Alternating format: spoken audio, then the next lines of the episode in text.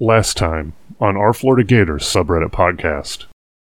Their fan base is really excited. This is an excellent opportunity for the Gators to play that Darth Vader bad guy role. Uh, it- It's it's one of my favorite parts about being a Gator fan. You know, being the bad guy. We're the we're the team that people love to hate.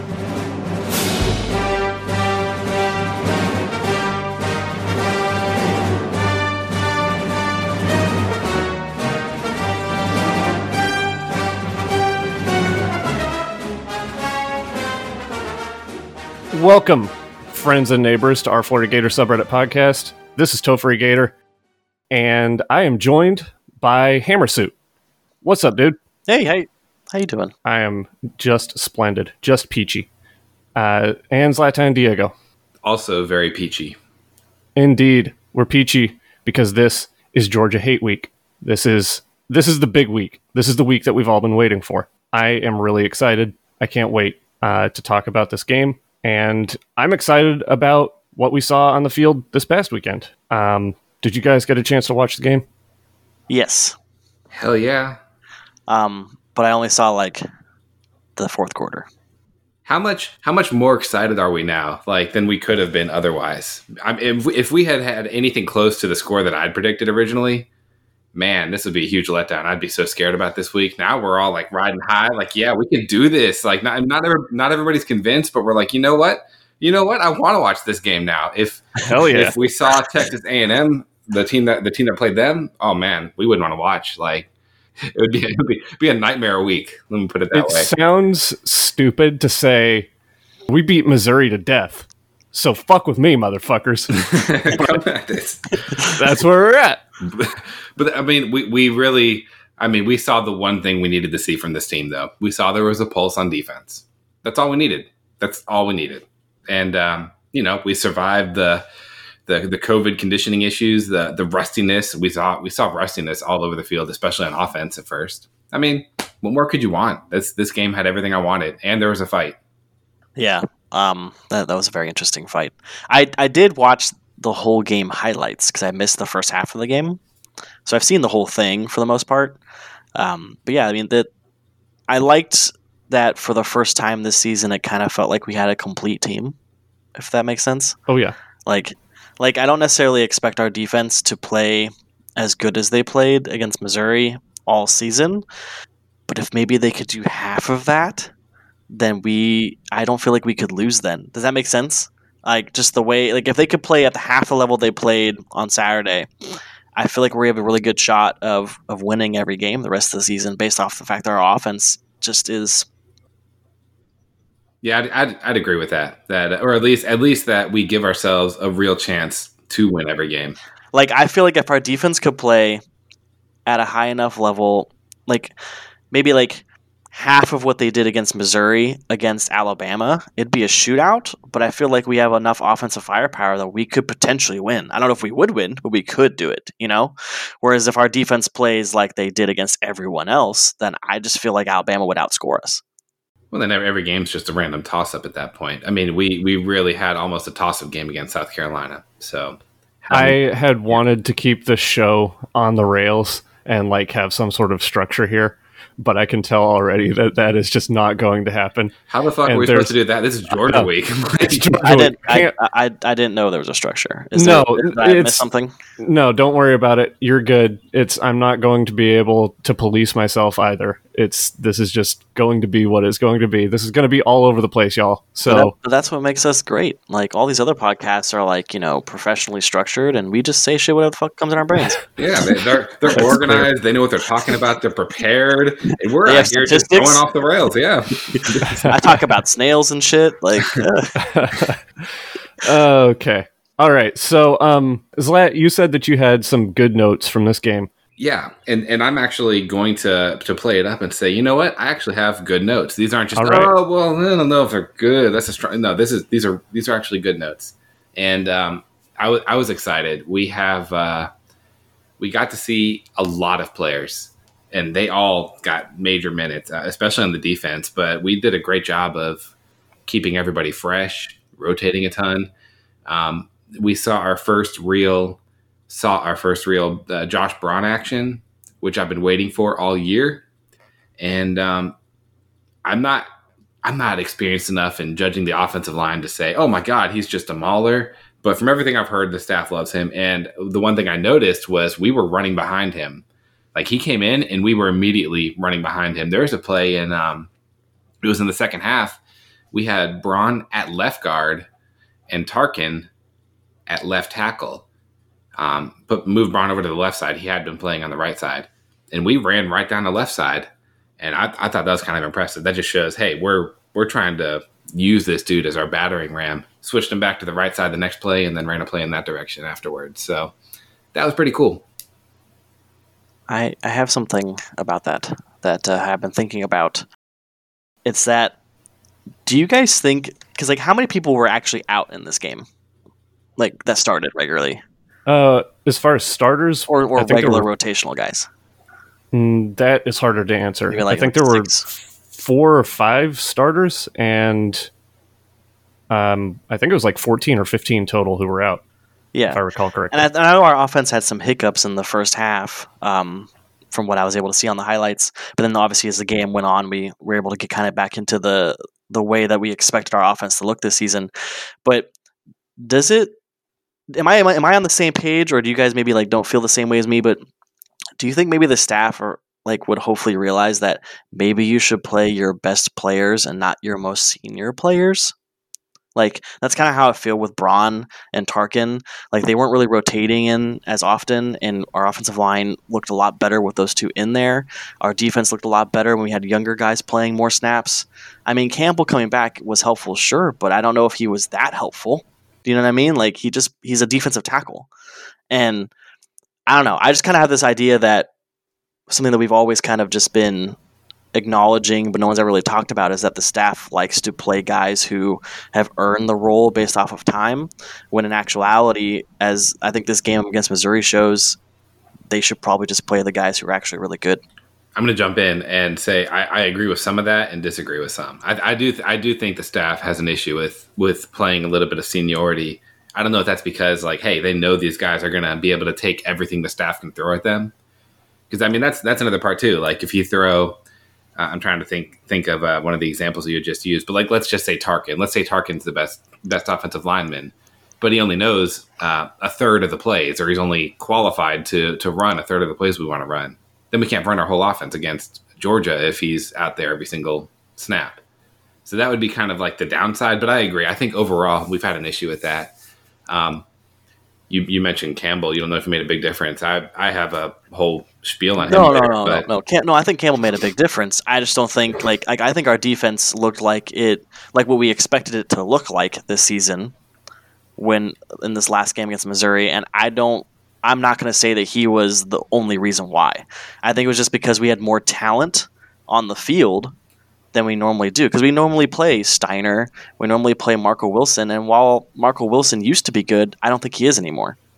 And now you have really guys tough. Like, how, I mean, how do you say like who has these huge impacts? That, that is really that is, I guess, the real question. We'll Yeah. find out next week, right? Because I mean, you you agree, right? Like that that Marco Wilson is probably going to be on the field a good bit next week, Yeah, probably. I Probably. would, probably wouldn't be surprised if Stiner's on the field again next and, week. and and Stiner exactly. So we'll Yeah. get to find out. Um, I, I'm of the mindset that our defensive line looked like a completely different team with Campbell out there, and that helped everybody out. Because if Campbell wasn't there, I'm not convinced that Torrence or uh, Jaden. Well, I, I think Jaden Hill is going to play well either way, but Torrence might have gotten beat. I know he um, he had a couple of blown coverage as coverages I saw, but he he still had a great game. I thought he was ten times the player that uh, that Stiner is, or at least has the ability to be that. Well, yeah, and I think because he's just more talented. Like he's just genuinely more of a talented player. His ceiling is significantly higher. I think Stiner is all Stiner peaked when he was in elementary school, right? So like,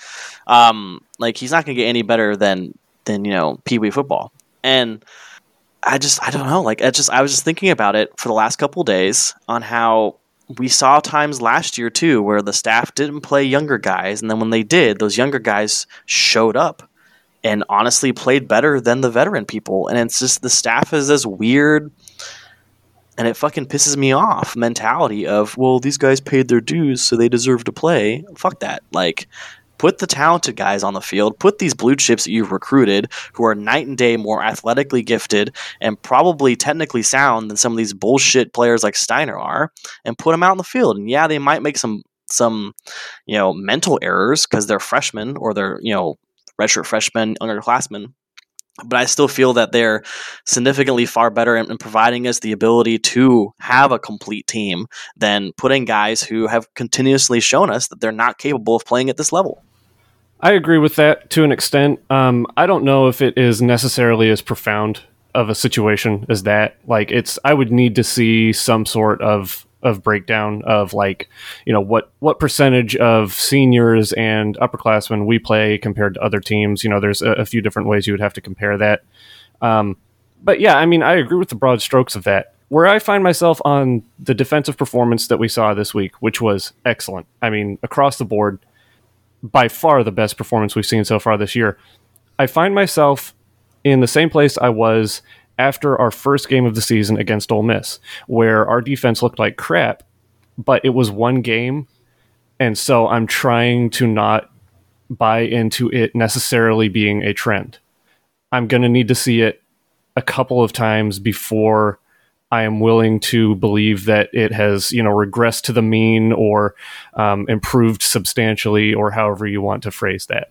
I mean, the obvious safe thing is expecting it to be somewhere in between. That's the easy answer. Right. Um, yeah, I, I, yeah, I guess that's the real question. Like, how much better is it when we add in a Campbell and when we start playing some of these younger guys who maybe they just needed a little extra time, or maybe we decided, hey, let's finally do it.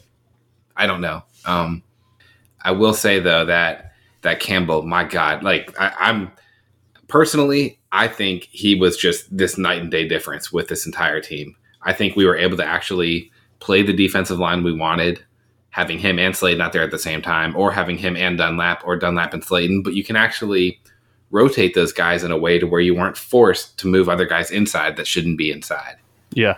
I mean, that's that's just huge. And it just had had this trickle down effect to where Zach Carter played well. We got to put um, Brenton Cox and Jeremiah Moon both at outside linebacker. I don't know if they've been playing that together at all, but we were able to run an actual 3 4 a lot of the time with both those guys playing outside linebacker, buck, whatever, some combination of that. And those dudes, I mean, they dominated. They had, they both had probably, they might have had the best stat line on the team. Um, those two together, Cox and Moon, they were right up there. I mean, they just killed it, and I think that was because of Campbell. And um, absolutely agree. Yeah, it was it was just really exciting, like the the whole defense. Um, and I had one more note on the defense I wanted to say. Well, two, but one's more of just uh, it, it's a funny observation. But I'll say about the actual players. Rashad Torrence, I thought he was fantastic. Uh, I said he was caught out, out, of position a little bit, but he was like he wanted to get in there and hit people. Yeah, like, he was just he was ready to rock. I love that, and uh, I don't know how many guys we have that want to wreck you. Torrence is like that. Um, and then finally, Jaden Hill 35 snaps, and I don't remember seeing him. And I don't know if you want anything else outside of a cornerback uh, or yeah. anything else from your cornerback. I, I, know he got he got beat slightly on that uh, that first big play that they almost hit um, pretty early in the game, which could have been a touchdown. But you know, fortunately, this is this is the benefit of uh, playing a team like Missouri that has a freshman quarterback who was a triple option quarterback um, he's not super precise on the deep balls, and uh, so yeah, Jaden got bailed out a little bit there, but it wasn't like he got blatantly just horrifically roasted. Um, and yeah, he was very solid throughout the game.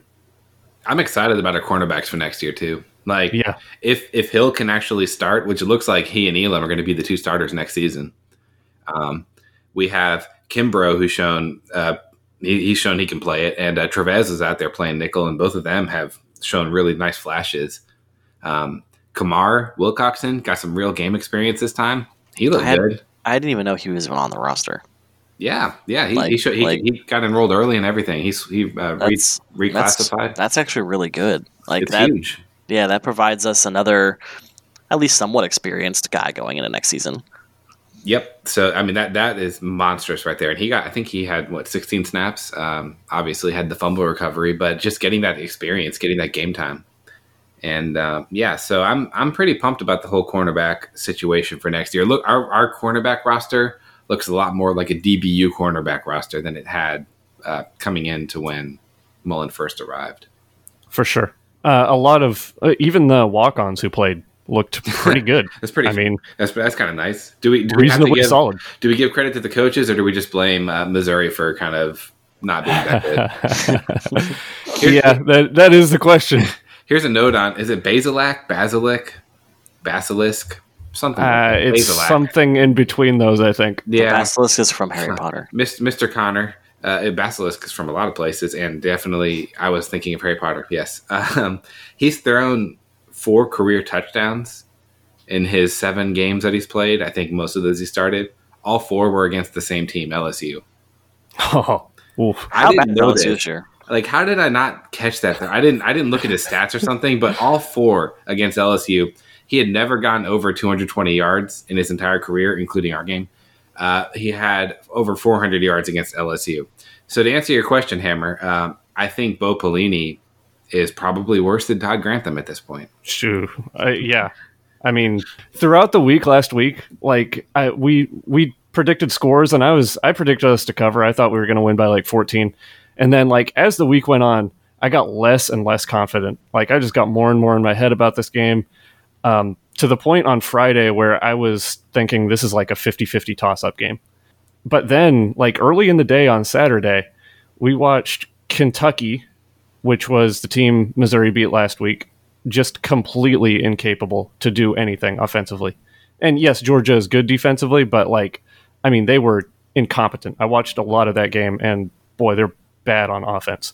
Um, and then I watched uh, LSU, which is the other team that Missouri beat recently, just get boat raced by a dog shit Auburn team.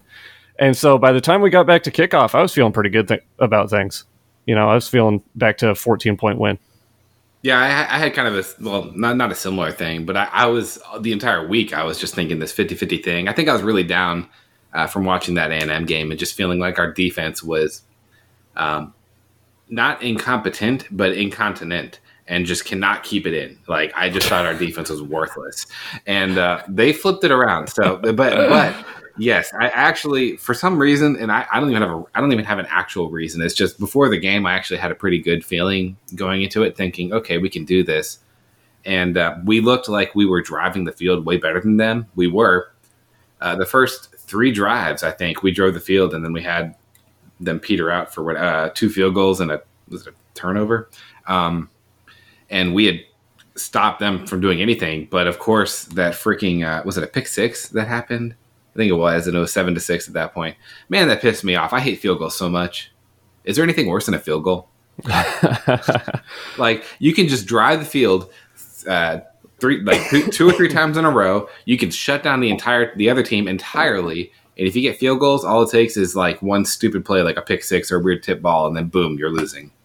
yeah. I mean, I love McPherson. Don't get me wrong, but fuck field goals. Hey, shout out to the walk on. Shout out to the walk on kicker. Uh, Chris Howard, is that his name? Yeah, Chris Howard. Yeah, He didn't look Good for nervous. He didn't look nervous. He didn't even come close to missing. The dude was like nailing it right down the center every time. Nah, he's a motherfucking baller. Yeah. He's Uh, Gator great. Put him in the ring of honor. Stone cold killer. Like usually, I mean, I expected him to walk out there and just look terrified, and he's like, "No, I'm gonna fucking rail these kicks." he better get COVID tested because I'm pretty sure the the Kappas probably took him back to their sorority house after this game. By all means, you know what? He this is his time to shine. Enjoy it until until um, obviously McPherson will be the first kicker drafted, but at this point, I'm thinking he might be the second. Are they going to be the first and second overall picks? Obviously, that's that's exactly what I'm saying. Well, not not. I think uh, a couple quarterbacks might go earlier, but definitely the first and second kicker. Well, McPherson can play quarterback if you need him to. I saw uh, Townsend. He could play quarterback if you need him to. I don't know if y'all saw that play. Tommy Yeah. Townsend. Very impressive. Everyone saw that play. Yeah, how could you not? Um, yeah, those are those are most of my notes. Uh, at least for the Missouri game itself, I have some other stuff that I picked up, but that's more relevant to Georgia. And honestly, this game was fun. I enjoyed it. Uh, at least like the from the second quarter on. Um, yeah, that's what I have about the game itself. I have some. I'm sure we have some other stuff to talk about with that. But what do y'all got? Anything left? Not really. Um, I mean, we're gonna we're gonna get into the the fight situation here momentarily, um, but that arguing with strangers on the internet occupied basically like the next 90 minutes after halftime for me. As it should. Um, yeah, so I didn't. Uh, I I was watching, but I didn't like have a, much of a, a, deep dive on the second half. I don't think we even really mentioned it. Uh, Kyle Trask is a legitimate Heisman candidate at this point. Um, I think he should be the favorite, to be honest. And uh, you know, I've I've heard at least one notable Bama fan talking about how now that Waddle is hurt, he expects Bama or expects Mac Jones to start to drop off a little bit through the rest of the season. And that really sucks. Like I even I know we're probably gonna eventually hopefully face them. But Waddle's such a great player. It just kind of sucks sometimes to see guys like yeah, that go down. For sure. Like, it Brutal. really does.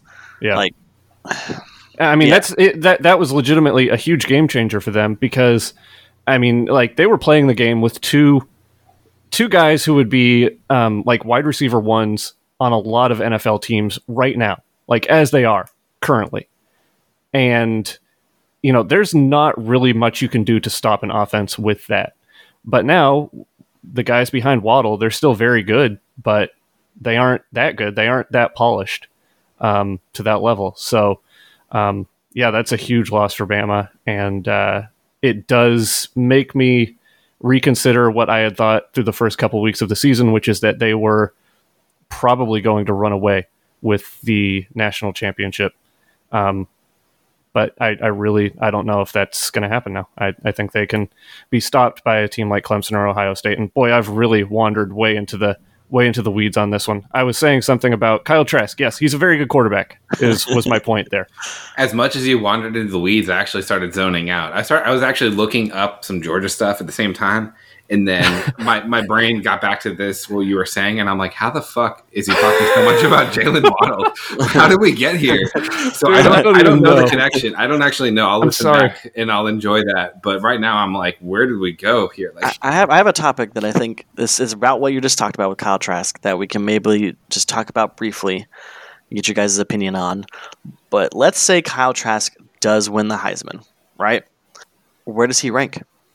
Yeah, we've talked about this a little bit on the Discord. Uh, if you aren't part of the Discord, you need to join so that you can engage in wonderful arguments like this because this was this one got a little bit heated at, at one point a couple of weeks ago. Yeah, because recall people are correctly. stupid. That's why. But where would so if Kyle Trask wins the Heisman? Let's let's say let's say he wins the Heisman. We make it to the playoffs, but maybe we don't win the national championship, right? Let's say let's say that happens. Say this is a scenario: we make the playoffs, we don't win, but he wins the Heisman. Where do you rank him? That national championship would really put him over the top for um, Mhm. for like like would make it obvious. Uh, you can't put him ahead of Well, I- Tebow. I'm I'm gonna ask without winning and winning as the two different options. So where would you put him if we don't win? just as as a Gator quarterback, like of, of all As, time. as, as as our our four Heisman winning quarterbacks, assuming he wins, where would you rank him? okay, so not not winning the national championship, I'd have Yeah. him. Shit, I don't know. I, it's so hard for me to rank Spurrier because I never really watched him play, and I can't like I can't give a legitimate response on that. I always hate questions like these, and I and I mean I, I like they're they're great questions overall, but then I just feel like I'm just shitting on somebody I love, and it's always so sad for me. I, I don't know if it's necessarily shitting. I think it comes down to let's say he wins the Heisman. That means that there's four players that have been on our our, our team that have won the best award you can get in college football, right? And they're all the same position. So it's kind of easy to like, cool. So like who did you think would be and, and that's not discounting any of them. I think all four would be great. You know, um, I personally think team think Tim Tebow is the greatest college quarterback of all time. I just don't think that you can like the dude was a game changer, and it took the one of the greatest teams of all time, Alabama, to stop him. You know, like the guy was just unstoppable practically. I, I- I've got a list here. Um, I would go Tebow one, Wuerffel two, Trask three if we did not win a title. I'd probably I, I'm I'm gonna be yeah I'm gonna go Tebow Wuerffel Spurrier Trask though. Okay. Now, what if we win the national championship? We win every single game going forward. Trask wins the Heisman. Where do you rank him? Trask jumps Spurrier. That's it. He he jumps uh, Spurrier and Wuerffel for me. I, I think he would be second behind Tebow for me. That's probably where I put him too. Only only because it's like how he fucking got there. You know, like Yeah. this was a dude who no one cared about, and M- McElwain, for whatever fucking reason, thought this guy was good. So I'll thank him for that. You know, high five there. Um, maybe he looked like a shark to McElwain. I don't know, but like, and this guy was a like a, a nobody basically in high school. He was a backup quarterback. Joined the team, was never really given an, a major opportunity to start in his first couple years. Got injured when he potentially could have started, and then didn't really even get a chance until our starter went down last year. And then if he wins a national championship and the Heisman one season, I'd probably have to put him behind Tebow for sure. Just based off that, like that's a fucking awesome story. If he doesn't win a Heisman, does he? Where does he fall relative to Rex Grossman? I'd put him comparable. I would I would put him behind Grossman if we don't, assuming we don't win a national title and he doesn't win the Heisman, Yeah. uh, just because Rex Grossman got robbed and is a Heisman winner, in my opinion. the only opinion that matters here. Yeah, I would I would agree with that. It- so so uh, not to so I think we're we're still putting the cart before the horse, obviously, because he hasn't won it yet. But it's fun Right. if It's just a But- hypothetical. But here's here's a question here, or I guess uh, just a thought. Um, right now, he's averaging over one and a half touchdowns more than Mac Jones, Mister Alabama himself, uh, per game. Which, and he's got basically the same amount of yards. Like his stats, way better already. And actually, I'm not going to get into the full numbers, but we were talking about this on the the Discord earlier. Just his uh, his chances of winning, and I went and compared it uh, just what he did stats wise, stats alone, to Tebow. Uh, Tebow's Heisman year, and then Tebow his whole career, and he actually has better stats than Tim Tebow uh, when looking at just SEC games. He has uh, so okay. So Trask has played four games so far this year. His four games are better than any four game stretch that Tebow had uh, just for SEC teams in his entire career. That's crazy. It is crazy, and there's one. There's one that he came close um, in his 2007 year, at kind of at the end. But other than that, I mean, it's. Tra- I mean, so far this four game stretch, just absolutely dominant. So yeah, if he keeps it up, I think he he's going to be number one in uh, in a lot of people's minds. We'll see if he can overcome that bias that uh, Lawrence or Fields might have. But you know, Like if he if he comes up against Georgia and just dominates, and we end up winning, um, and he continues to continue to show a dominant performance, like I I wouldn't know why people wouldn't have him. You know, like Mac Jones. I they will tell you though, is Mac Jones has almost a thousand more yards. Actually, has a thousand more yards right now than Kyle Trask does. two more uh, games. But yeah, but he's played two more games, so it's you know that's a big difference. Um, so yeah, I mean, I I just I can't I don't know how he couldn't be the favorite if we win out. Did anybody mention Toney? no, no, we did. not. Okay, yeah, he's still a magician. Toney update, weekly Toney update. He's still a motherfucking samurai. He's still an absolute magician. We were wrong. Um, yeah, w- uh, yeah, indeed. Wrong. Checking in, we're still wrong on that one. Yeah, yeah, and I think each week that he does this, we're going to have to admit how wrong we were because we probably mocked him as many weeks as he is showing us up right now. Do you think his rap music is like giving him superpowers? No, no, no, I rapped the whole don't. It's not like he's like started rapping out of nowhere. He's been doing this. Maybe I his mean- rap's good now. I think he is a intelligent, hardworking young man, and he buckled down and applied himself this past off season. And I doubted him for that. I, I doubted that he could do that, and I am a fucking ding dong, y'all. Yeah, that's being real right there. Like That's on me. Not not the ding dong part, but the. uh I mean, he really did buckle down. The dude put the work in. We we doubted that fully. All of us. He doubted. looks he looks super impressive. Like I he mean, he's his rap running is impressive. Like and his like and the things like the small things you don't even see too, like his, his like leadership. Like I, I noticed a couple times watching the highlights, you can see him when the defense on the field. You can see him with the wide receiver team, like talking to him, like making sure that everyone's on the same page. Like the guy, I, are we sure it's Kadarius Toney? Like uh, you know, it's like yeah, yeah, it is. It, it's it's really impressive.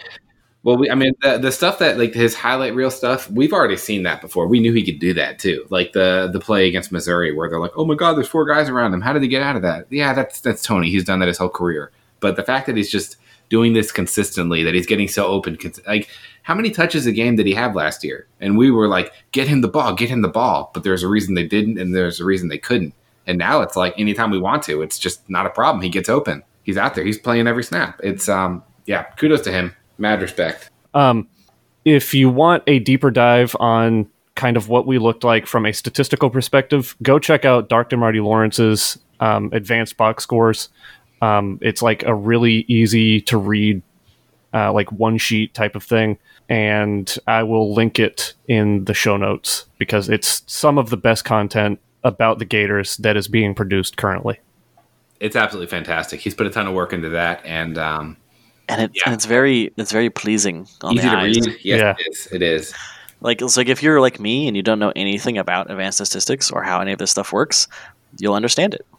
For sure. I'm just No, no bias. if you're if you're an idiot like Hammer.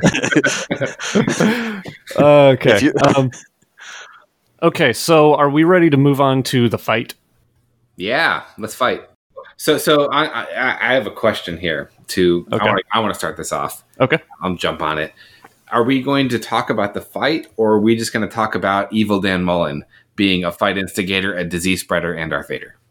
I fucking love that he like showed up as Darth Vader at the end. Like that is one of the greatest things I've ever seen in my life. That had to be coincidence, but like I am just very very entertained by the idea that like at halftime he goes in and he's like calling somebody like I need you to run to Party City and get me a Darth Vader costume ASAP. I need it before the game is done. Make it happen. Screaming at some grad assistant. Okay, Mr. Mullen. I know, I know that nerdy ass Eli is going to understand this. I'm going to show him what's up. yeah, just absolutely love it. I, honestly, yeah, it's definitely coincidence, but like I love taking it as not one, and it's just way better that way. I fully agree. Um, what exact? So like I kind of saw the highlights, but like keep in mind I didn't actually see. Like one of the highlights was, oh man, here's a fight happening, and then it kind of like went away really quickly. So what was the full context? I know Trask got hit. I don't really know what happened after that. Missouri was being a bitch ass punk, and they got what they deserved. Okay, that's fair enough. so that's i mean that's that's kind of the the crux of it is like i've seen a million different interpretations of what happened there like there's you would think based on the number of hot takes and statements of fact of what happened you would think that like every blue check sports writer account was on the field personally like there were more people on the field than there were uh, allegedly at the cock block game which is hundreds of thousands of people were at that game if you're not aware did Dan Mullen cause the fight? No, I do not think that that is fair to say. Did he escalate a situation that turned into a fight? Maybe. Yeah, probably. Um, Absolutely. I don't think there's. I mean, I, in my mind, I don't see like like Did he you- could have he could have gone out there right to the players and said, "Hey guys, calm down," and he didn't do that. So like that is a that is a fact. He didn't do that. Now the He- question is, should he have? Maybe. You know, I, you're gonna have to get back to me. You're gonna have to get back to me on that one in a week Uh, because my perception of these events is going to change wildly based on what happens this Saturday. So to compare this to another coach that people were like, "Oh my god, that's classless. That's a piece of shit move right there." When Mark Richt had the entire Georgia team storm the field on us after they Mhm. scored that first fucking touchdown. Well, no, uh, every coach, every coach at one point or another goes out and starts some shit, and those fans are like, "That's my coach." But when another team's coach does it, he's the worst coach ever. Like that's literally what it is. well, you, I mean, Um, it, so, so yeah, and, it's and- and then Stewart Mandel fucking takes his dick out and jacks off to the whole thing, and then tweets about how Dan Mullen's horrible and got the same fine that Lane Kiffin got, which I think is kind of dumb. I've been on the fuck Stu Mandel train for quite a while now, and it's it's very nice to see uh, Gator Nation as a whole coming around to that opinion. That guy is such a wiener. That and the other guy, who was the other guy that I got mad at? there's, that there's I a lot tweeted? of. There were a lot. yeah, the, the, most of the blue check marks. But yeah, so so I mean, we, I, I agree that we will we will see this coming week because if we come out there and we dominate Georgia, this is like the turning point, right? And that's all Mullen right there. I'm going to give him all the credit right there. Now, if we go out and blow a fat one, I mean, yeah, this is worthless, and maybe he should have had a better job of controlling the team right there. I mean, you can only do so much, but yeah, you know, Greg Garrison, that was the guy. I have no idea who that is. Is that the Washington Post guy? No, he's the guy from Alabama. You called him out, Slat. You said something. Oh about no, that's okay. That's one. That was like a random tweet. Yeah, I know. I know you're talking about. No, the Washington Post guy. He pissed me off. Yeah, I, I tweeted I tweeted that that Greg Garrison looks like he was his high school team's water boy, and he liked it. Um, so Yeah, so that the Washington Post guy, and there were a couple of other Missouri people who got really, and, and generally, I, I think that the Missouri fans have been really like pretty cool about the whole thing. Like it, it seems like they're the most level-headed in the response to all of this. Um, that like you know, it's a fight, it happens. You know, whatever. It, it was based on a late hit that shouldn't have happened, and a late hit that should have been flagged, and it wasn't, and it it escalated. Part of that is on the refs for sure too but there are a couple of people who have this allegedly prestigious uh, Mizzou journalism school degree who ha- will will paint things in the most unreal, exaggerated fashion possible, and then say nothing. What I nothing about what I just said is a statement of opinion. It's a statement of fact. I literally heard, and I'm not. I don't even know the guy's name. It's I think it's one of the Rock M Nation guys, but I'm not sure. It was on a podcast. One of them said about Mullen with the um, you know pack the swamp thing a couple weeks ago. He said uh, Dan went out and said those irresponsible things, and then he got the virus, and then he gave it to his family, and he passed it to his wife, who kisses all of the Florida players on the lips before every game, and and half the team got infected. And nothing about what I just said is an opinion. That's fact. And he was serious. That was a serious take. Like it wasn't. He wasn't being facetious. That is a stupid, stupid person. Uh, uh, uh, the, the the fucking Mizzou assholes take your fucking shitty J school degree and shove it up your ass. It's I would rather have no degree at all than a, a Missouri journalism degree. It's not worth the toilet paper it's printed on. It's your entire state sucks so fucking much. I would rather spend a year in a Cambodian prison being passed around from cell to cell than spend a single fucking weekend in your shithole barnyard butt fuck state. Fuck you. Well said. Amen. Yes, yes. Uh, just just to add to that, I can't even come close to uh, the hate right there. Uh, at least not uh, verbally. But have you ever driven through Missouri before? Yeah, I don't know if there's a worse state to drive through. yeah, I would agree. It is awful. I, I did the drive like all the way to Omaha, and I went all the way north to St. Louis, and then all the way west to was it Kansas City? Which, by the way, that's that should be Kansas, but that's a that's a side note right there. And it's just ten hours of the absolute worst time of my life right there. And uh, I would still take that over having to deal with uh, being a Missouri fan, watching their football team, and graduating from their J school. But yeah, it, it- my God, these people. The the Washington Post guy, his name is Jacob Bogage, Bogage, Bogage. I don't really know, but Wapo, I think he's a Missouri guy. And then yeah, he did he did kind of the same thing. Now he didn't get into the kissing on the lips thing. That's um, that's an It was it was an unexpectedly stupid veer into the uninformed. like you do not see that one coming. That's for damn sure. Um, but yeah, he he he pulled the he, he talked about the vote and he just like completely misrepresented quotes right there, like the stuff that people bitch about all the time, the journalists bitch about all the time. Like he purposely did that uh, and brings like and, and I think I think the real thing is here is that people are mad about the pack the swamp comments and they're mad or no they're not mad a lot of people are happy that the gators got covid after that and they want to use this as a chance to just keep piling on the mullet and that's what it comes down to if that didn't happen beforehand i don't think this would be a big deal at all It's about getting on a moral high horse that's right and you know pretending pretending to be holier than thou on the internet. That's like Yeah. that's like ninety percent of what the internet is at this point. point, and it's just like ugh. I'm just I'm It over is- it. it is far easier to prove somebody else is a shitty person or to imply somebody else is a shitty person than it is to prove you're a good person Yeah. as as we all know in um no, you know, I'm not gonna get. I'm not gonna go there. You can delete that. He's not gonna moving do along. Moving along. Um, I'll tell you all later. It's uh, you should. I, I I hope that you're both proud of me for um, refraining from referring to the poo poo swastika in my Missouri rant. I really wanted to, but I chose not to. What is the poo poo swastika? Oh, there the after Ferguson a few years ago, Uh-huh. there were riots on the Missouri campus, and they had, I think they had to cancel a football game because the players were going to sit out, and their university president and some like other bigwigs had to step down because a student um, drew a swastika on a bathroom wall in a dorm with poo poo. Oh, okay. Do you think that student graduated with a journalism degree? I am certain of it. I am certain. Uh, Should, should we move on to Georgia? Are we ready? we should because we are 45 minutes into this bitch, and Oh, Hammer's going to have to go soon. We didn't even talk about them yet. I didn't just realize that. Yeah. Okay. They got a lot of injured players. Hey guys, this is Tofree. Uh, before we get into that preview segment, we are going to go to the hate speech testimonials. Uh, these are a few clips that uh, users from the subreddit were kind enough to share about why or how they hate Georgia. So enjoy.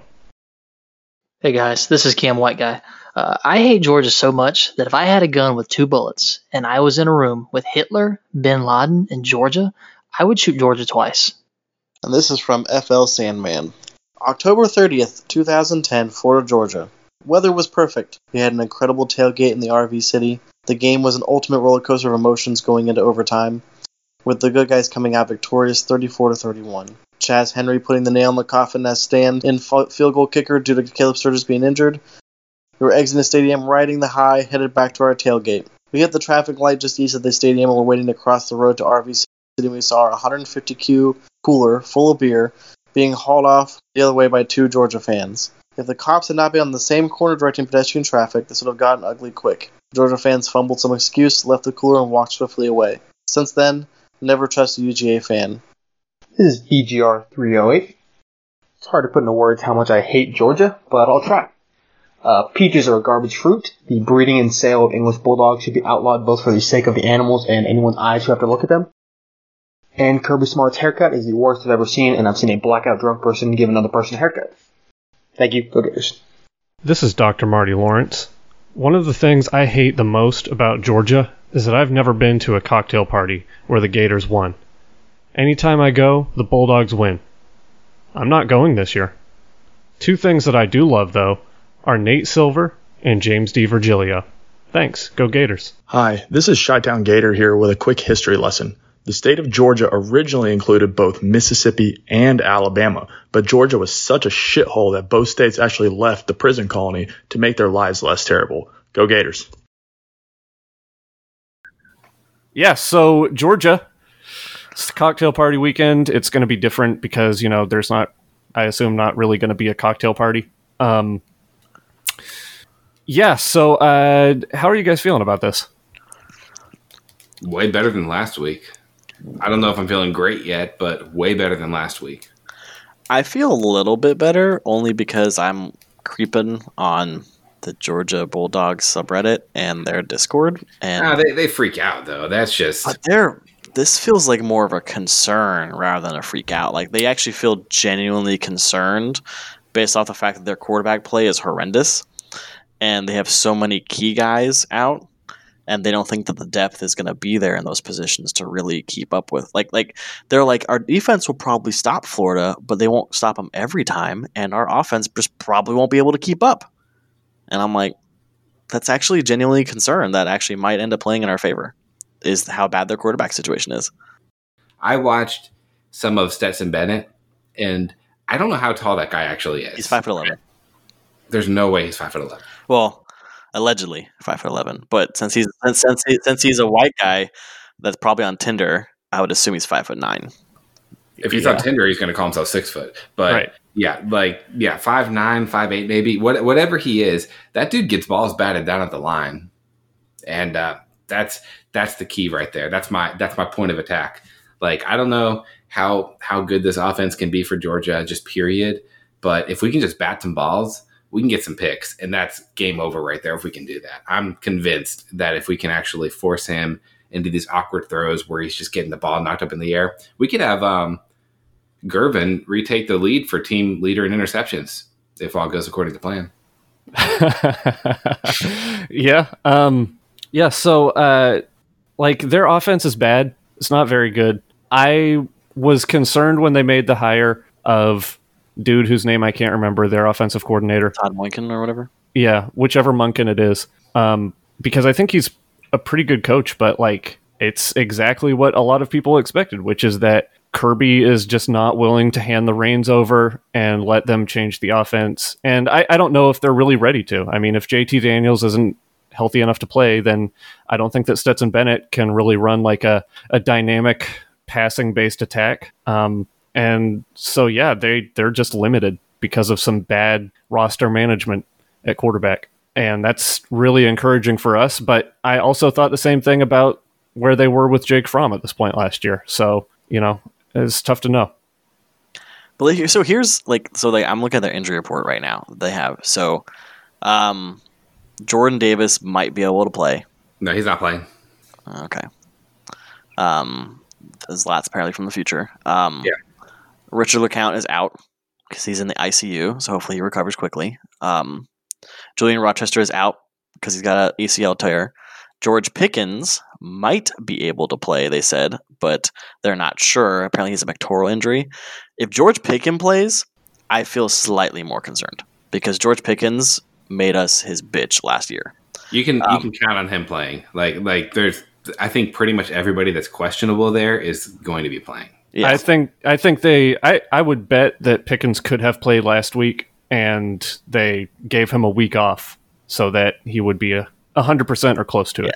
because Pickens is a really good wide receiver. Like he, He's real good. he's fucking awesome, and which is crazy because like he wasn't really good last year until he played us, and then was like the best game of his life, and then he ended up being really good since then. But yeah, him playing changes it a little bit. Um, but I'm still very con- I, I I don't know. Like I think everything is pointing in the right direction for us. But I also don't want to jinx anything, so I'm not going to say that. Yeah, we there's no way we're going to lose. Like it's fucking Georgia, and it's Kirby Smart. And for whatever reason, Kirby Smart's had Dan Mullen's number. Um, but I mean, we got a better offense. If you want to go go, you know, group by group, we have a better offense. They have a better defense. That's not debatable, right? Um, but is our defense good enough to stop their horrible offense enough for us to win? Like that's really going to be the main thing here. Um, I feel a lot better about it this week. Um, you know, it's you obviously don't want to uh, like you know be happy about someone getting in a life threatening accident. Um, but them losing Richard LeCounte is huge for us in a Yeah. football sense. Um, you know, at, at the same time, like you know, it's you don't want to see somebody get hurt like that or hurt that seriously, and um, you know, it kind of casts a little bit of a little bit of negativity over the game as a whole, um, in my opinion. Um, but it sounds like he's out of the ICU now, and he's he's going to be uh, fully recovered at some point. But um, you know that's huge because he is. Does he project as a first round pick?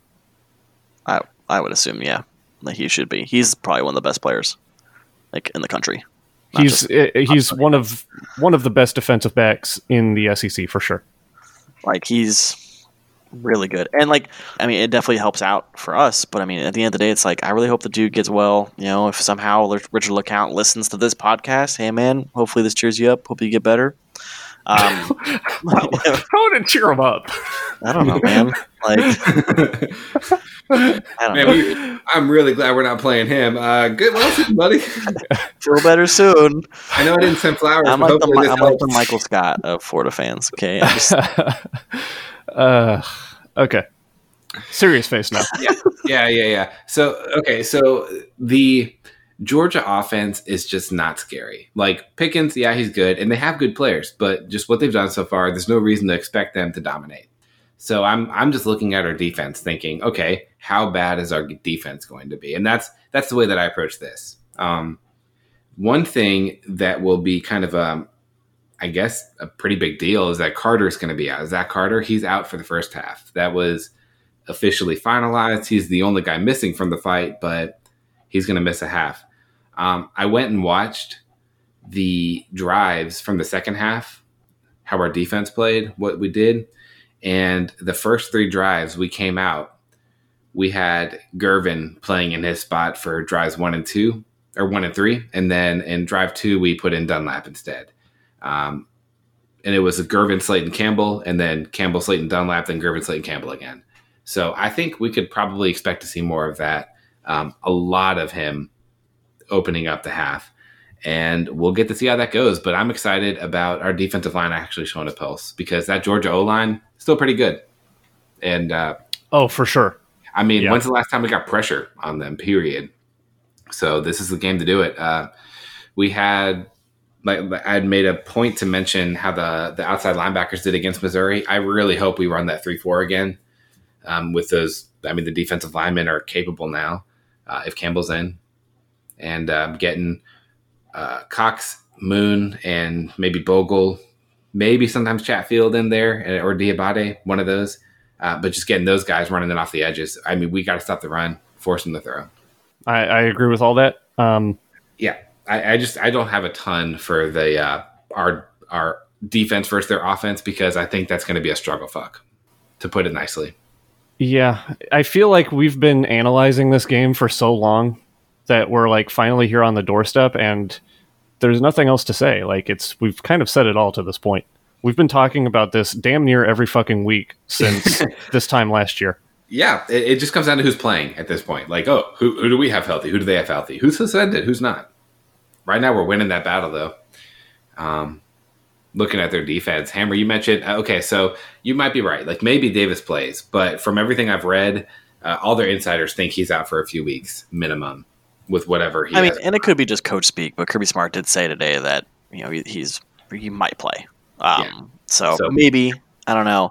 I mean, it also could be just Kirby Smart saying that so that you know we got a game plan for the guy, um, and waste our time with that. Like who knows? Um, I don't know. Like like it's like it's gonna be. I expect to see the best that Georgia can be against us because it's us. So we have to step up, and our offense just has to play lights out. We can't make mistakes. You know, Kyle Trask has to take care of the ball. Um, I do not want to see Emory Jones or Anthony Richardson at all in this game, unless we're blowing out Georgia somehow. Um, like I'll probably I'll probably have an aneurysm if I see either of those guys take a snap. Um, So okay, so here's a question then, uh, because we we didn't mention that at all in the first in the the first go round with Missouri. If Dan Mullen has that tick that he is completely incapable of avoiding, and he has to run a quarterback, who do you want running the ball up the gut? Do you want Kyle Trask taking that up against them? Do you want Emory Jones coming in and doing it, or do you want Anthony Richardson doing it? I mean, I would ra- if if he, if he's gonna have to do it, then I'd rather it be because because Emory Jones maybe looks a little hobbled right now, so maybe Anthony Richardson. But it's fuck. I'm gonna lose my mind when it does happen because, in my opinion, we we lost a lot of momentum when we put Emory Jones in last year. Do you guys agree? Yeah, more often than not. Like we lost a lot, like especially in the Georgia game because we put him in the Georgia game, we lost momentum, right? Yeah. Like, I do not want to see that. I don't care if you have obligations to guys. I don't care if there's some guys who are like, Coach, man, like it's my last game. Let me play against Georgia. Fuck that. Dan Mullen better play the best players as much as he possibly can. Like it's Georgia, because if Dan Mullen loses to Georgia again, I'm not. Conf- I I I, don't, I will no longer believe in his ability to actually be a championship level coach. Like, it might be a very unpopular opinion. You guys might not agree with me. This game makes or breaks me for Dan Mullen. We win, great. I am on the Dan Mullen train. We lose, I cannot wait for him to be gone. That's that's a little a little bit further into the black and white polarized than I am, but like uh, it's in in the broad strokes, I I do generally agree with you. Again, it's very it can be a very unpopular opinion. I'm not going to apologize for it. People can call me crazy. I probably am crazy. I'm going to need you to apologize actually right now to, to our hey, no, no, I, I, I was the one that picked us to beat Georgia. You guys didn't. So, uh. Um, Well, wait, wait, wait. We haven't. We picked- have not made our no, picks you guys yet. did the here. preseason predictions. No. preseason predictions. Preseason, schmee season. All that matters is Crazy. um, but no, like I just Dan Mullen needs to win. He's got everything going for him this year. All right. On paper, I think we have the better team. Just overall. We have less injuries. We just had our COVID bullshit, so hopefully we're okay. You know, they have a lot of injuries. They have the worst offense I have seen Kirby Smart produce at that school since he's been there. They have a really bad quarterback who is not capable of being a good quarterback. He's not Jake Fromm, right? He's more of like a Faton Bauta type quarterback, you know? Like everything going for him, he has to win. And that's what makes me really anxious and like makes me very nervous for this game because if we don't win this game, like I'm just not going to be happy. Like I won't be a happy Florida Gator fan until Dan Mullen's gone. This and I know it's a terrible ma- mentality and I probably should you know, go to the back room like that guy in Da Vinci Code and whip myself in the back with something, you know? like but like like for me, the complexion has changed a little bit. And I don't know if this is fair. This is maybe stupid. This might be a stupid way of looking at it. But after that fight on the field at halftime, when he comes back out and pumps up the crowd, I mean, if you're to play the like pro wrestling shtick here, boy, it's you're to have to like produce on the field. And losing three straight to Georgia, three straight to Georgia is a tough look coming off of something like that. To me, that that almost I'm not saying it definitely does, but almost is reminiscent of one Jim McElwain circa January 2017, I guess it would have been, going on to the basketball court at halftime and talking about going back to Atlanta and kicking in the door uh, against Alabama.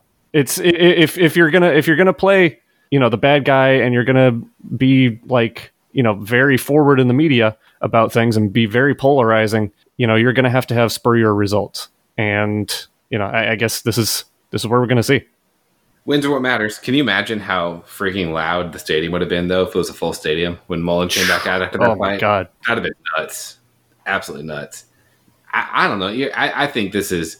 I think you're making it, and if you look at it this way, that's great. But I think you're making it super black and white. I'm going to enjoy the games. Um, it- it- if the question is, will I expect us to win championships under Mullen? Honestly, right now, I don't. Um, do I want Mullen fired? Hell no. Um, I think he'll leave on his own, and we'll go on to our next coach eventually. yeah, I'm already at that point where I don't think he is going to win championships. But I agree. I mean, it's I don't want even if we lose this, it's not like I'm just going to be calling for his head. It's you know, it's we are we're having fun. We're playing fun football and if this is what that looks like for a little while, I can live with it. Um you know, it's it's a game and you go out and you have fun, you make friends, guys. At the end of the day, it's just a game. And uh, if you win, that's great. And If you lose, that's even better. I wish that everybody could win every game. Wouldn't I just want the great? guys to have fun. Yeah, like both us and Georgia could win it. Is that what you're you're looking for right there? Yeah, something like that. We're veering way off. We're we're rough. we're gone, y'all. All right, back, back to back to business. Uh, Georgia defense. Um, yeah, so you mentioned they're starting nose tackles out. Jordan Davis. We're going to assume he's out for the purposes of this podcast. Maybe by the time we get back around, we find they have a miracle cure and they inject him with some kind of horse steroid and he's good to go. And I'm gonna be honest, like Richard LeCounte is amazing. I think Jordan Davis being out hurts them more. That, Because- that is exactly Yeah, my exact Agreed. point right there. He is huge for them. He plays a ton for them. Uh, they're He losing. They're missing consistently two, double teamed. two of their top four defensive tackles. That's monstrous, right? So they're going to have like a true freshman out there getting tons of snaps.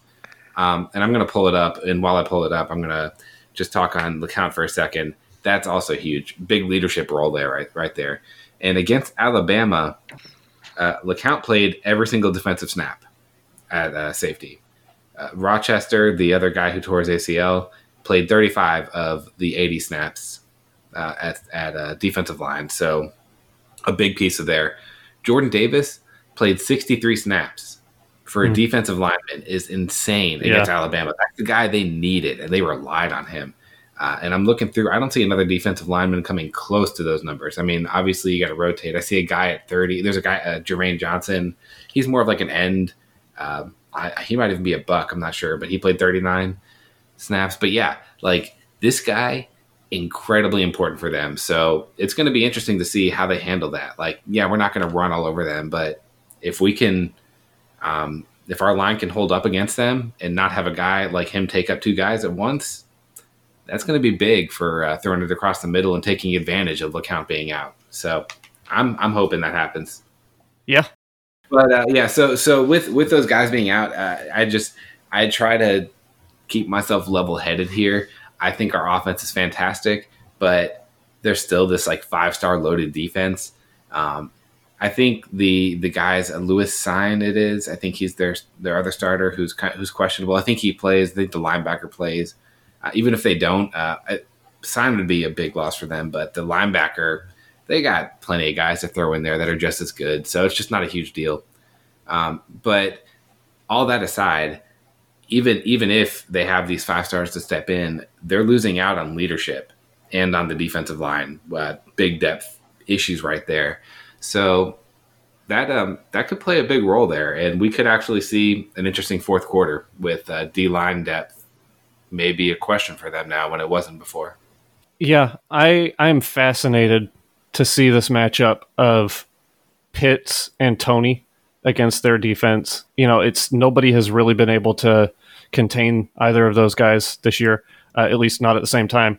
You know, it's uh, I don't want to be like one of the I don't want to seriously make the win or lose. We're going to have a good time, but like just from a football fan perspective, God, this is such a fun matchup. This is so just fascinating to watch. Like the best tight end and one of the best slot receivers in the country against the best defense in the country. It's this is as good as it gets, y'all.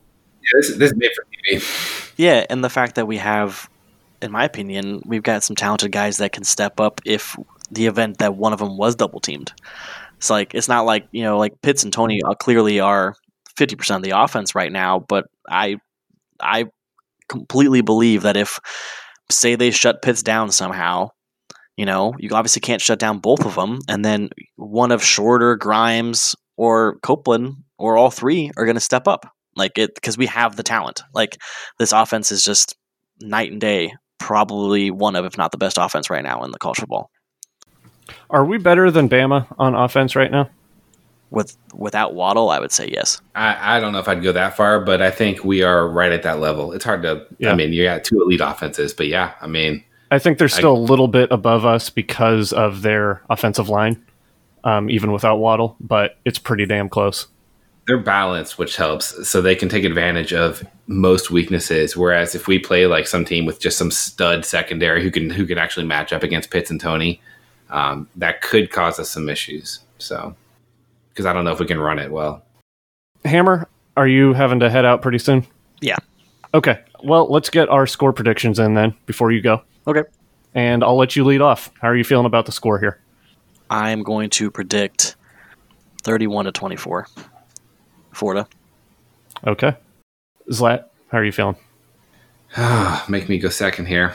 Yeah, up until the podcast, I was just like debating, going back and forth how I want to do this. I I know. And man, it's a struggle.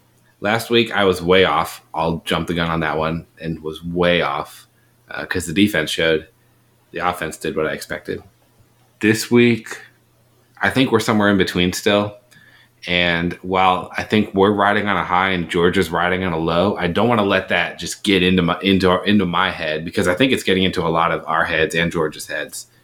Um, which it, and I think it's people are like, well, how is it a five point? Is is it five points right now spread? Uh, three and a half now. Is that where it's at? I don't have it pulled up here. I opened to something up and it says three and a half, but I think that's why it opened up with Georgia still the favorite right there. I think they were taking the recent emotion out of it still and I'm going to go. I, I think our offense is a little more limited this game. I'll give us 27, and I'm going to give Georgia 30. Wow. I have, I have Georgia winning. Okay. Um, I've gone back and forth on this quite a bit. And if you'd asked me a week ago, I would have said we're going to lose by two touchdowns. Man, I, I, I'm opening myself up emotionally I'm I'm making myself emotionally vulnerable. I think that we can win this game, and I'm going to pick us to win this game 30 to 28, Florida. And I don't feel great about it. It's it's a 50-50 in my mind. It's a toss up um, because they have so much talent, and even with guys out, uh, there's their their defense can still limit what we can do and make us one dimensional.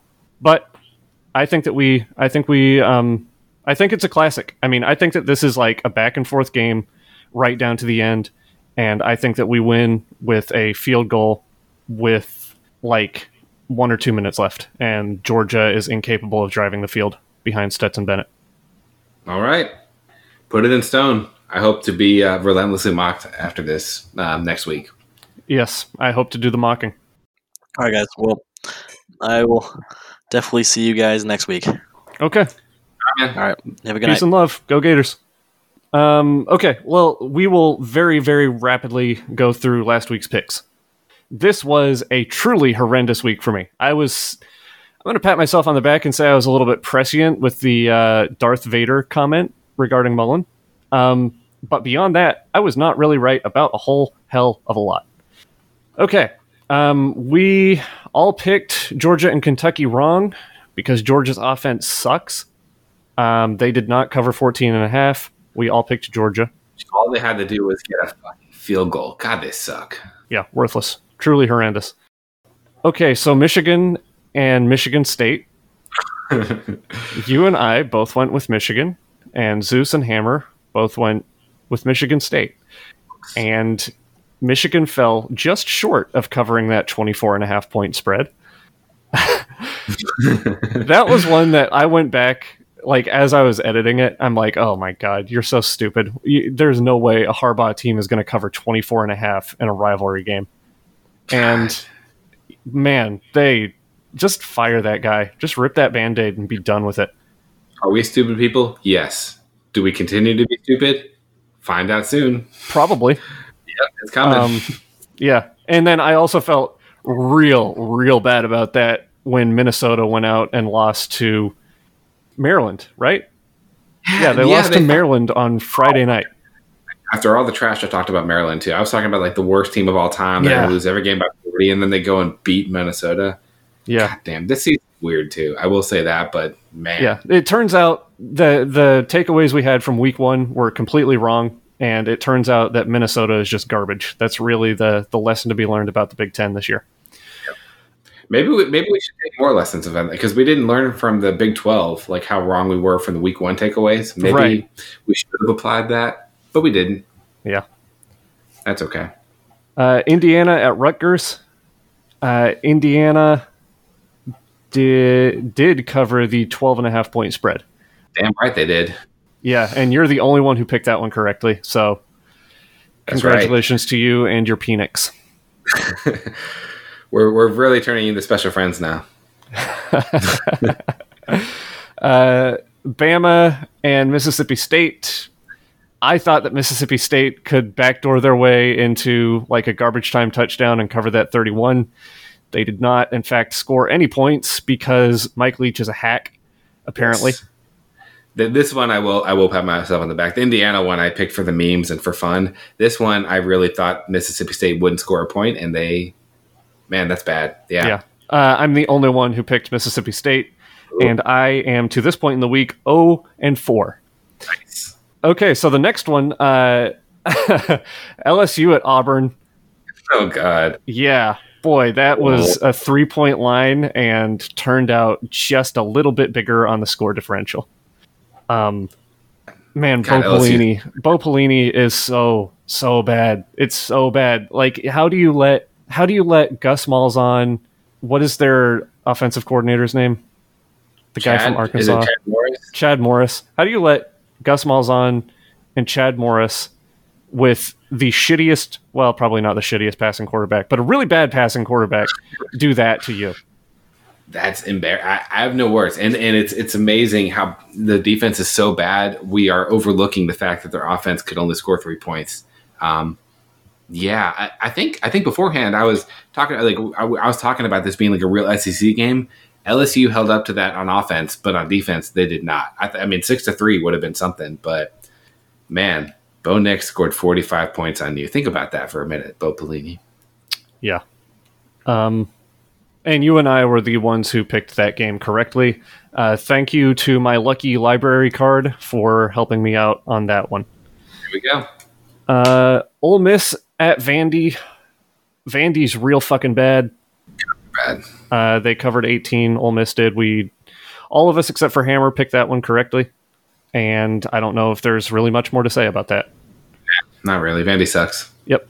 Uh, this all all around was a pretty like non-competitive week throughout the SEC. Uh, I mean, I think what Georgia and Kentucky was probably the closest game there was.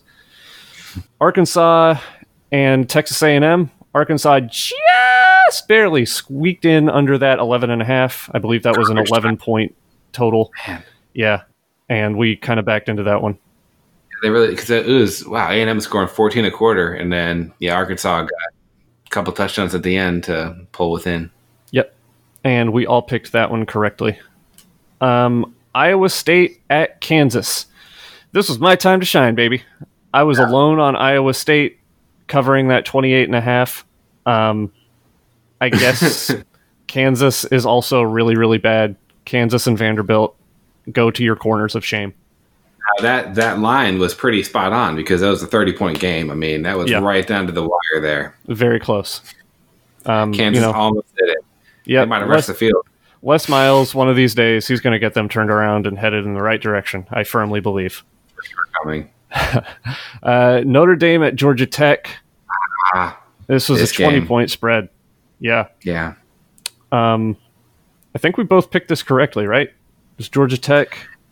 I, I picked it half correct. I actually picked Georgia Tech to win it outright. Oh, that's right. they let me Down, but I did have them covering too, so I got that part right. That's all that matters. And Zeus and Ham were wrong And in the one. end, only Yeah. one part shows up on the scoreboard.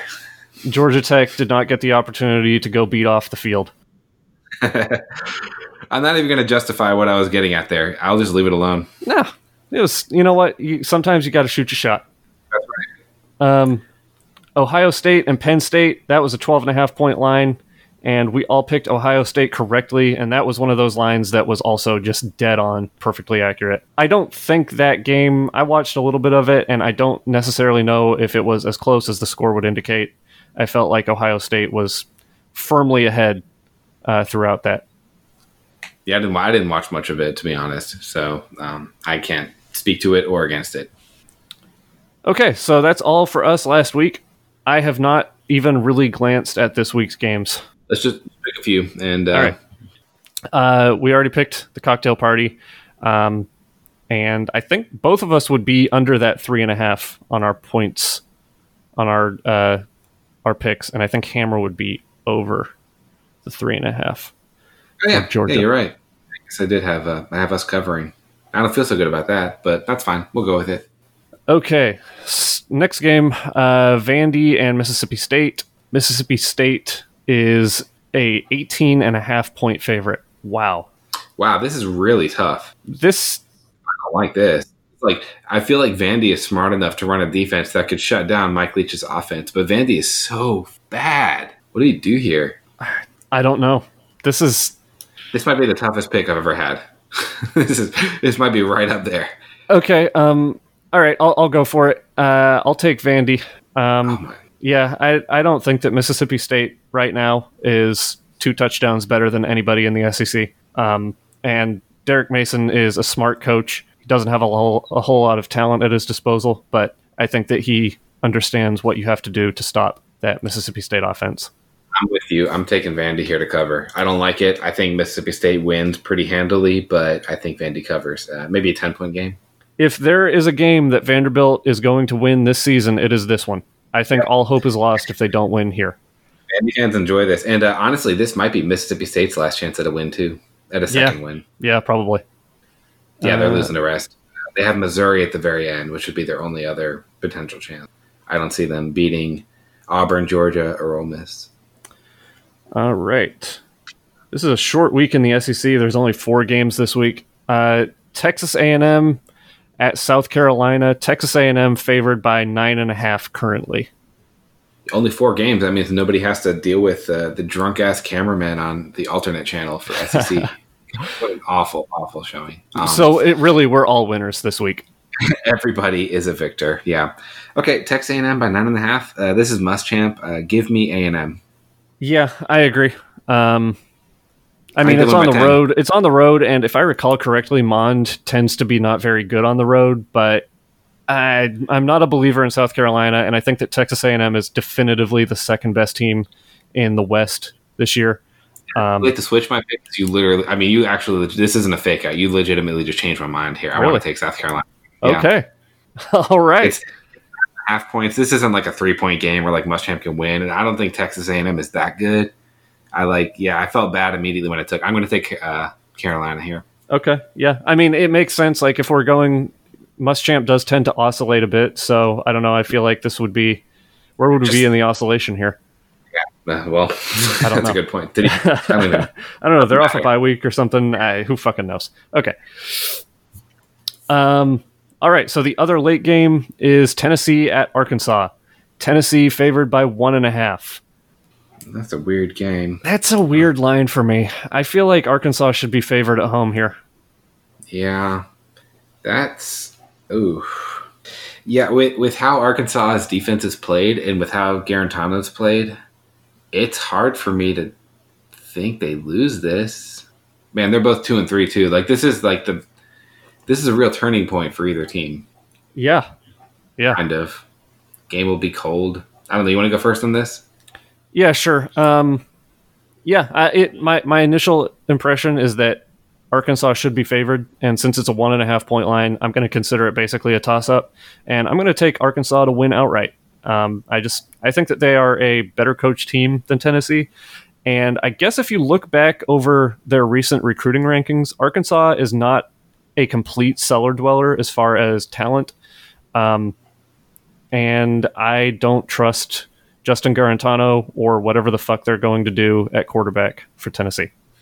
Tennessee is on a three game losing streak. That's true. And during that losing streak, my God, the the point differential was like it's got to be pushing 80s, something crazy like that. So you took Arkansas. I, I really wanted to go and take Tennessee just to flip it. And while I believe in my heart that Arkansas covers and in my mind, um, I think me. I think I've been picking Tennessee, and that's working. So I'm going to take them again to cover. If it makes them lose, any little thing I can do to help. Okay. All right. okay, it's you've confused me there because you've like flip flopped like three times during that sentence. It's So you're on you're on Tennessee. I have Tennessee covering, yes. Okay, And while, right. while, I, while, Gotcha. while I don't believe it, I have them covering. Okay, fair enough. Shot there. Yeah. Yeah. Sometimes you have to just confuse the universe. confuse myself on the way there. That was a long ride to get to a very easy location. Um, okay, so All that's right. all for SEC picks. Um, like I just went to the top 25 and the first game that I saw was Michigan at Indiana. Like, is there a game you could hate more? Yeah, that's ugly. Okay, so let's pick that one. That's at Indiana. Michigan, is favored by three and a half. I went last. I went first on the last one, so this one's on you. Yeah, it's undefeated Indiana, and I really don't want to do this, but I'm going to take Michigan. Yeah, I think I agree. Um, yeah, give me Michigan. I just don't think they're. I don't think they're bad as the first two weeks made them out. Like the the good bad. I think there's again. It's just a weird up and down season. It's Yeah. hard to. They don't beat Indiana. Like it's Indiana. We can't forget that. Like as much as I might want to. Yeah, um, I mean they've been decent the last couple of years. I think they've got it, like if if I w- had to pick one of the head coaches, I would take Tom Allen over Jim Harbaugh um, I, I, I would agree there. Yes. for sure. So we're both on Michigan. What else tickles your fancy here? Um, I mean, I'm only going to be watching one game this entire weekend, to be honest. But You're going to be blackout otherwise. pretty. I mean, there there will be yeah, there will be something going on. It, it will not be me actually taking in whatever the game is. Uh, we have Clemson Notre Dame. That seems like the game of the week uh, besides ours. Yeah, for sure. Um, At Notre Dame, Clemson's a five and a half point favorite. Yeah, so uh, I like Clemson by up to 10 points here. You know, I like DJ Uiagalelei is unpolished, but he is really talented. I mean, that guy has got an absolute cannon, like laser guided missile for an arm. And uh, I just think that like Clemson will wake up after what happened last week and win this relatively comfortable, comfortably. I think they win by at least a touchdown. I'm in the same boat. I, I think that uh, like LSU the week before, TJ Finley came out and he actually looked pretty good for a freshman. But Auburn had some time to get some film and they shut him down entirely. I think LSU had changed their offense a bit for him. Auburn figured it out, got it down. I don't think that can happen with Notre Dame and Clemson. I think Clemson's got too good of an offense overall, and I think DJU as I like to call him because I cannot pronounce the other way. Um, I, he has just so much insane talent. You saw it in the game too. I saw him. For sure. I saw him play a little damn good at some points.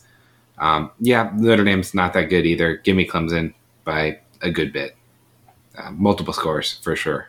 Uh, I guess we could pick some West Coast games. I don't really. It's not the first, first Pac game. Yeah. So, Um, do we, I mean, just not pick them, pretend they don't exist. So the thing Wait, is wait, wait. that like the the reason I don't want to pick this is because I don't know what Stanford is going to be this year. Um, like I have no reference point. Um, all right, fuck it, we'll pick it. We'll pick Stanford and Oregon. It's at Oregon, and Oregon is an 11 point favorite. Um, You want to go? You want me to? yeah, I can go. Uh, I don't.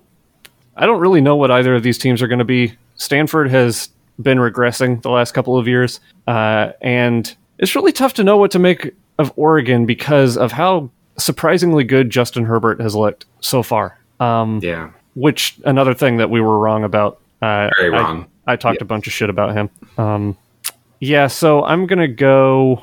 I'm gonna go Stanford here to keep it close. Uh, I think that Oregon lost some stuff from last year, and I don't really buy them as a playoff contender type of team this year. I'm glad you went that because I wanted to take Oregon here, and we get to split the picks there. I have a reason too, and Okay. this is by no means political at all. But I think that if there's any school in the entire country where the players are going to be shamed into not even slightly coming close to breaking the rules, not even slightly stretching the things to try and get better at football, it would be Stanford. And I think a lot of other schools, um, players might, some players might put football just a little bit higher on the list than Stanford would. I feel like Stanford, you will get shamed to a point where you will not be allowed to show your face ever again. Um, and for that reason alone, give me Oregon. Wow, that is. I, I wish I could change. I'm not going to. I'm going to stick with Stanford, but that is like the most Amazing. sound reasoning I've ever heard on anything ever in my life. Like I have no, like I don't know, any, I don't know anything about the teams at all. It's just based purely on that. Wow. Yeah. You can change if you want to. no, but I'm not yeah. going to. I'm not going to. But man, that is. I didn't even consider that, and that is profound. And Oregon is like the one team out there that's kind of got a little SEC in them.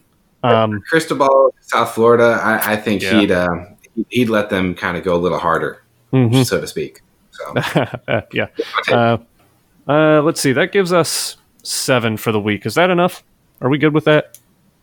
I will I will pick one more without any any words whatsoever. Okay. Um, and the one I want to pick is Liberty and Virginia Tech. I knew it. I knew before, like before you went anywhere else. I knew you were going there. You go right. Yeah, I saw I saw it earlier. Caught my eye, and I was like, I gotta make sure. I gotta make sure I pick this one.